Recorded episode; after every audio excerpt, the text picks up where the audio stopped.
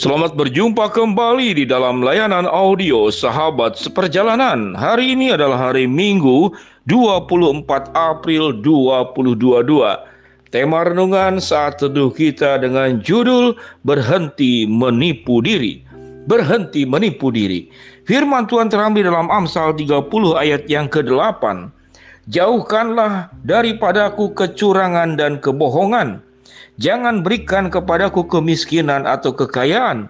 Biarlah aku menikmati makanan yang menjadi bagianku. Mari kita berdoa.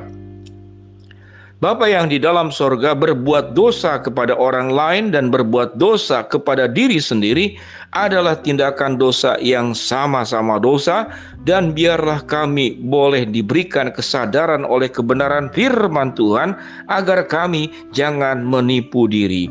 Di dalam nama Tuhan Yesus kami berdoa. Amin.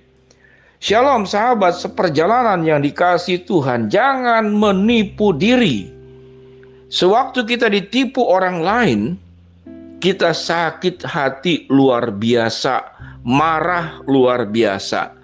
Namun sewaktu kita menipu diri sendiri, kita tenang-tenang saja, bahkan bahagia-bahagia saja. Sahabat seperjalanan, apa bedanya menipu orang ditipu oleh orang lain dan menipu diri sendiri atau menipu orang lain? Menipu orang lain tentu merugikan orang lain dan tidak baik. Tapi sewaktu kita ditipu oleh orang lain bagaimana? Kita ditipu oleh orang lain, kita sakit hati luar biasa, kita marah luar biasa. Tetapi sewaktu kita menipu diri sendiri, kita tenang-tenang saja, kita bahagia-bahagia saja, dan kita aman-aman saja. Apa yang dimaksud dengan menipu diri sendiri? Kalau menipu orang lain sudah tahu, ditipu orang lain semua sahabat seperjalanan tahu. Apa yang dimaksud dengan menipu diri sendiri? Ada di TikTok seorang ibu-ibu yang menyampaikan sebuah pantun. Bunyinya demikian pantunnya. Dari mana datangnya cinta? Dari Facebook turun ke WA. Saya ulangi kembali kalimatnya. Dari mana datangnya cinta? Dari Facebook turun ke WA. Dari mana datangnya kecewa? Tadi cinta ini kecewa. Dari mana datangnya cinta dari Facebook turun ke WA? Dari mana datangnya kecewa? Pas jumpa wajahnya beda. Dari mana datangnya kecewa? Pas jumpa wajahnya beda.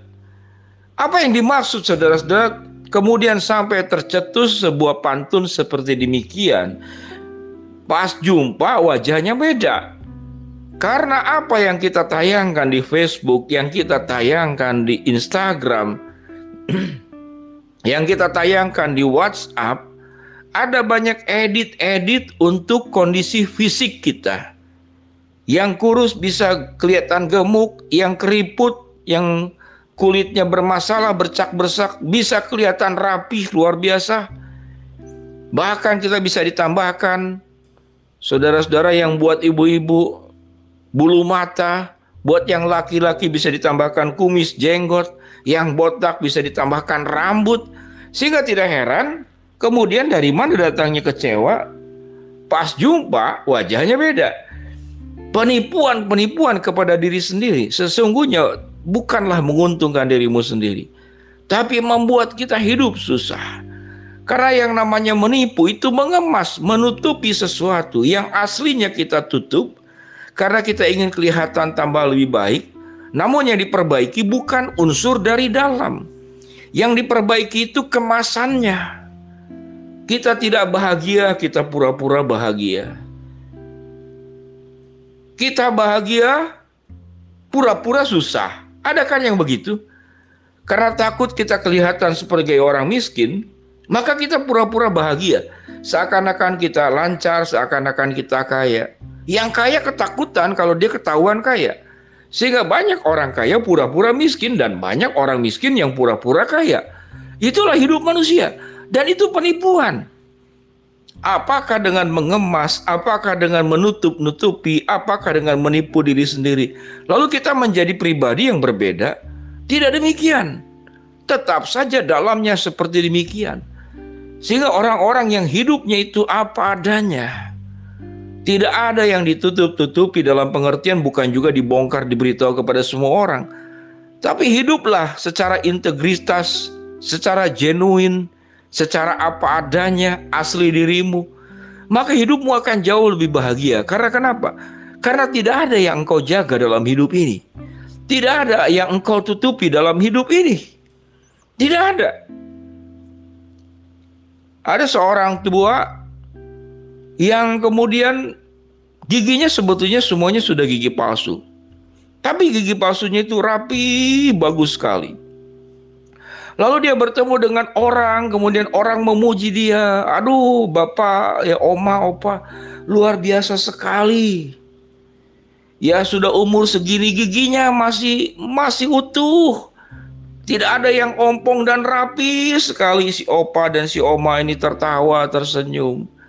Ya dia dengar senang senang sekali. Waduh, omong opa giginya masih bagus. Kumpul lah dia dengan siapa? Dengan keluarga pihak-pihak yang lain misalkan. Maka kemudian menjadi kesusahan sendiri. Ya, tatkala ada makanan keras si opa oma ini nggak berani makan karena takut giginya lepas, gigi palsunya. Akhirnya menimbulkan kesusahan sendiri. Akhirnya makan yang lembut-lembut. Nah, kalau memang pada akhirnya apa yang ditutup-tutupi itu memang tidak ketahuan ya sudah selesai. Nah kalau namun tiba-tiba sedang tertawa, sedang bahagia lalu tertawa ngakak lalu lepaslah gigi palsu yang bagian atas loncat keluar.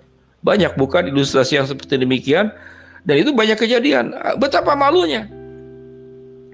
Namun kalau om, tante, kakek nenek ini apa adanya, dia menyampaikan ya uh, tan, uh, om, tante, ini wah giginya rapi sekali. Oh tidak, ini gigi palsu. Ya gigi palsu, gigi saya cuma tinggal beberapa saja bagian atas tinggal berapa, yang bagian bawah tinggal berapa. Maka dia akan tenang hidupnya, akan damai sejahtera. Sewaktu diajak makan, maaf, om, tadi tidak bisa makan yang terlalu keras, makanannya gini. Kalau dipaksakan nanti lepas begitu kan ya. Dan tidak bisa maka dia tenang dan orang pun menerima dia. Jadi tidak perlu kita menambah-nambahkan sesuatu untuk diterima.